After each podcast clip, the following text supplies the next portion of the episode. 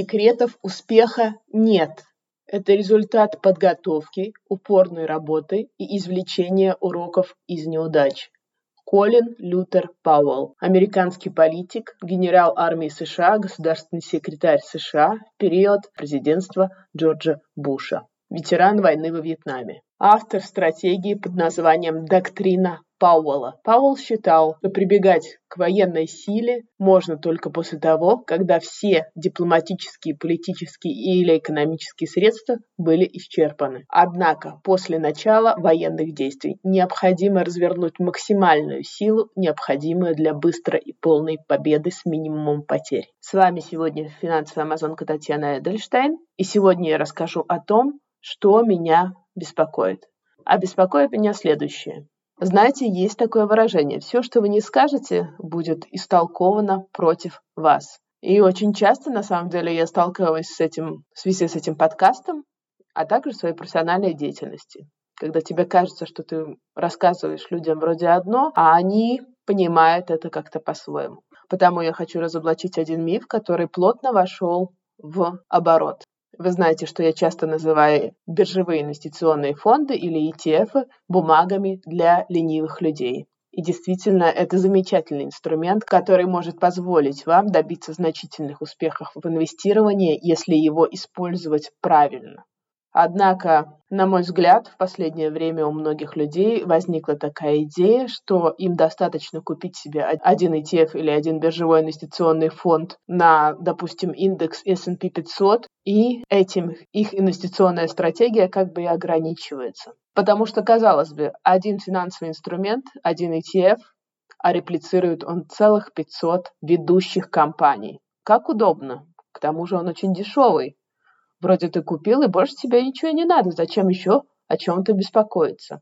Сегодня я хочу поговорить и начать рубрику, которую я назову «Непопулярное мнение от финансовой амазонки» про то, чем опасна такая стратегия и чем опасно такое поведение.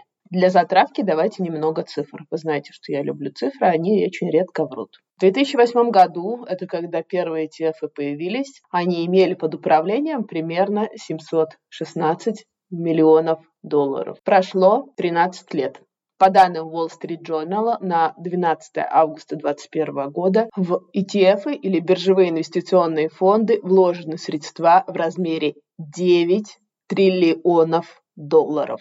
Не знаю, как вам, а мне даже сложно представить себе такую сумму. Чтобы понять, что именно меня беспокоит, надо обратиться немного к тому, как работают ETF. Я знаю, что я уже повторяюсь, но ETF, они пассивные фонды, пассивные вложения, которые отслеживают тот или иной индекс, например, индекс S&P 500, Nikkei, NASDAQ, Russell 2000 или еще другой индекс. Они реплицируют тот состав индекса. Индекс обычно состоит из каких-то акций определенных компаний. Например, индекс S&P 500, как вы уже знаете, если слушали мой подкаст, состоит из 500 ведущих акций Америки, которые представляют наибольшую капитализацию. И, соответственно, ETF на S&P 500, такие как ETF ВУСа вангардовский в USA, тикер у него, он реплицирует поведение этого индекса. Так долго, пока у американского рынка все будет хорошо, ваши вложения будут приумножаться.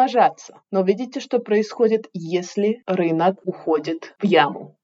Это значит, что все ETF, которые отслеживают эти индексы, они тоже будут следовать вниз. А учитывая экспозицию этих ETF, значит, что они еще больше усугубят эту яму. Они ее еще углубят на самом деле. И это на самом деле то, что меня беспокоит. Будут ли ETF следующим вестником апокалипсиса? На самом деле довольно многие люди разделяют эту точку зрения, в том числе Майкл Бьюри, которого я тоже уже упоминала, как одного из гуру рынков капитала. Это тот человек, который, в принципе, предсказал и очень хорошо заработал на кризисе 2008 года. Про него снят этот фильм «Игра на понижение». В 2019 году в своем интервью Блумбергу он назвал экспоненциальный рост вложений в ETF как образующийся пузырь. Бьюри в своем интервью Блумбергу утверждает, что ETF напоминает ему пузырь CDO, обеспеченных синтетическими активами, потому что ценообразование производится не на основе фундаментального анализа, а на основе массовых потоков капиталов. Добавил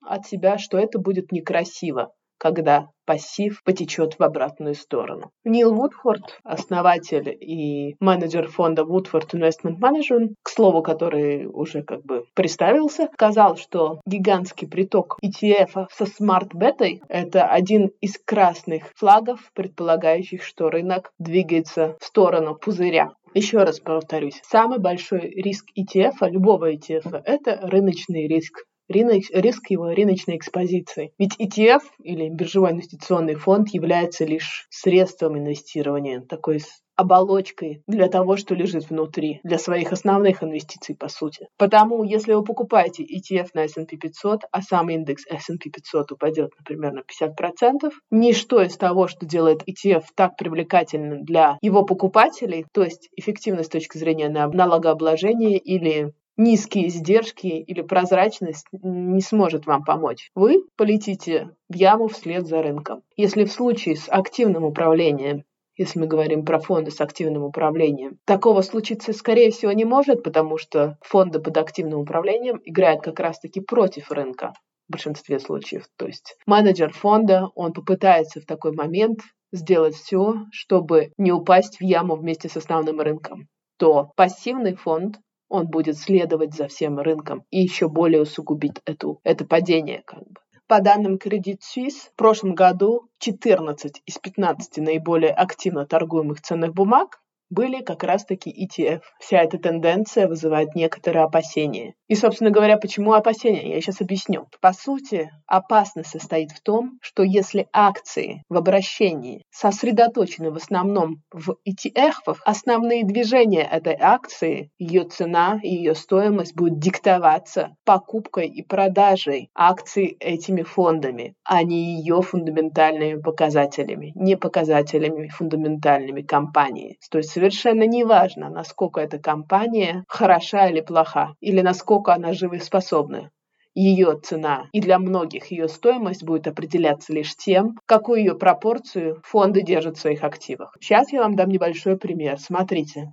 Пример с акциями Johnson Johnson, которая считается одна из таких наиболее стабильных компаний на рынке здравоохранения. Тикер JNJ. 12,03% всех акций J&J или Johnson Johnson находится во владении ETF, биржевых инвестиционных фондов.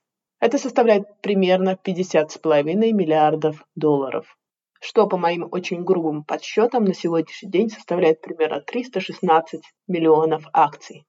При этом средний объем торгов за месяц, за 30 дней с акциями Johnson Johnson на Нью-Йоркской бирже составляет в среднем где-то 5-6 миллионов акций. Конечно, мы не можем думать, что все акции Johnson Johnson, которые держат биржевой инвестиционный фонд или другие биржевые инвестиционные фонды, будут проданы в один конкретный день. Но даже если простые инвесторы попытаются продать 10% своих акций при большом падении, продажи фондов будут в 4-5 раза выше э, среднего дневного объема торгов для акций Johnson Johnson. Большие холдинги, большие владения конкретными фондами конкретных бумаг, например, как в случае с Johnson Johnson, может увеличить нефундаментальную волатильность этих самых бумаг. То есть поведение конкретного фонда очень сильно повлияет на цену этих ценных бумаг. И мы тут тоже можем говорить о неверном ценообразовании. Посмотрите историю, например, с Ривианом. Я привожу пример Ривиана исключительно для того, чтобы вы могли понять, как потоки средств могут влиять на ценообразование акций компании. Если вы занимаетесь уже инвестициями, вы, наверное, слышали про такую компанию единорога Rivian. Она производит, должна производить, она не производит, она должна производить электрические машины машины, которые двигаются на батареях, как Тесла. Тикер RIVN. Rivian Automotive был создан в 2009 году, однако он вышел на IPO с ценой 78 долларов за одну акцию 10 ноября этого года. Через несколько дней акции подскочили на 67% от их начальной цены. 16 ноября они стоили уже 170 2 доллара за одну акцию, что дает увеличение более чем в два раза. Это сделало Rivian вторым по величине автопроизводителем в США после Tesla. Но тут есть вишенка на торте. Rivian не привезел ни одной машины в продукцию. Rivian не продал ни одной машины. Второй, самый крупный производитель автомашин в США не произвел ни одной машины. Операционная прибыль Rivian составляет минус 1 миллиард долларов, а доходы Rivian составляют 0 долларов США. Можем ли вы тут говорить о слепом и неверном ценообразовании? Не знаю, но мы можем однозначно сказать, что рост акций Rivian вызван притоками средств, а не фундаментальной оценкой компании. То есть мы можем назвать это все не фундаментальная волатильность ценных бумаг. Итак, мы уже поговорили о рыночном риске или маркет-риске, об опасностях, которые подстерегают нас из-за того, что слишком много средств двигается в направлении пассивного инвестирования. А еще я хочу поговорить об одном риске, присущем биржевым инвестиционным фондам, о котором редко вспоминают. На самом деле это риск концентрации. Что значит риск концентрации? Это значит, что волатильность портфеля ETF увеличится, если пропорция каких-то определенных активов сконцентрирована. Например, поскольку индекс S&P 500 взвешен по рыночной капитализации, наиболее крупные акции имеют большее влияние как на долгосрочные показатели, так и на движение индекса каждый день. Например, на 10 крупнейших акций, находящихся в индексе S&P 500 приходится почти 30% рыночной стоимости индекса. То есть 30% стоимости этого индекса сосредоточено на 10 компаниях. И именно от их поведения будет зависеть то, как поведет себя индекс. Это Apple, Microsoft, Amazon, Facebook, Alphabet, Tesla, Nvidia Corporation, Berkshire Hathaway и JP Morgan Chase. То есть риск концентрации такого биржевого инвестиционного фонда, который следует за индекс S&P 500, конечно же, не так велик, потому что там есть еще, кроме этих 10 компаний, 490 других компаний, но тем не менее, если этот индекс, например, если вы покупаете какой-то ETF, который завязан на индекс технологических компаний или какого-то одного сектора или одной страны, вы должны понимать, что риск концентрации очень сильно возрастает. Еще одна вещь, о которой инвесторы очень часто забывают, и я хочу их предупредить. Это синтетические ETF или синтетические биржевые инвестиционные фонды.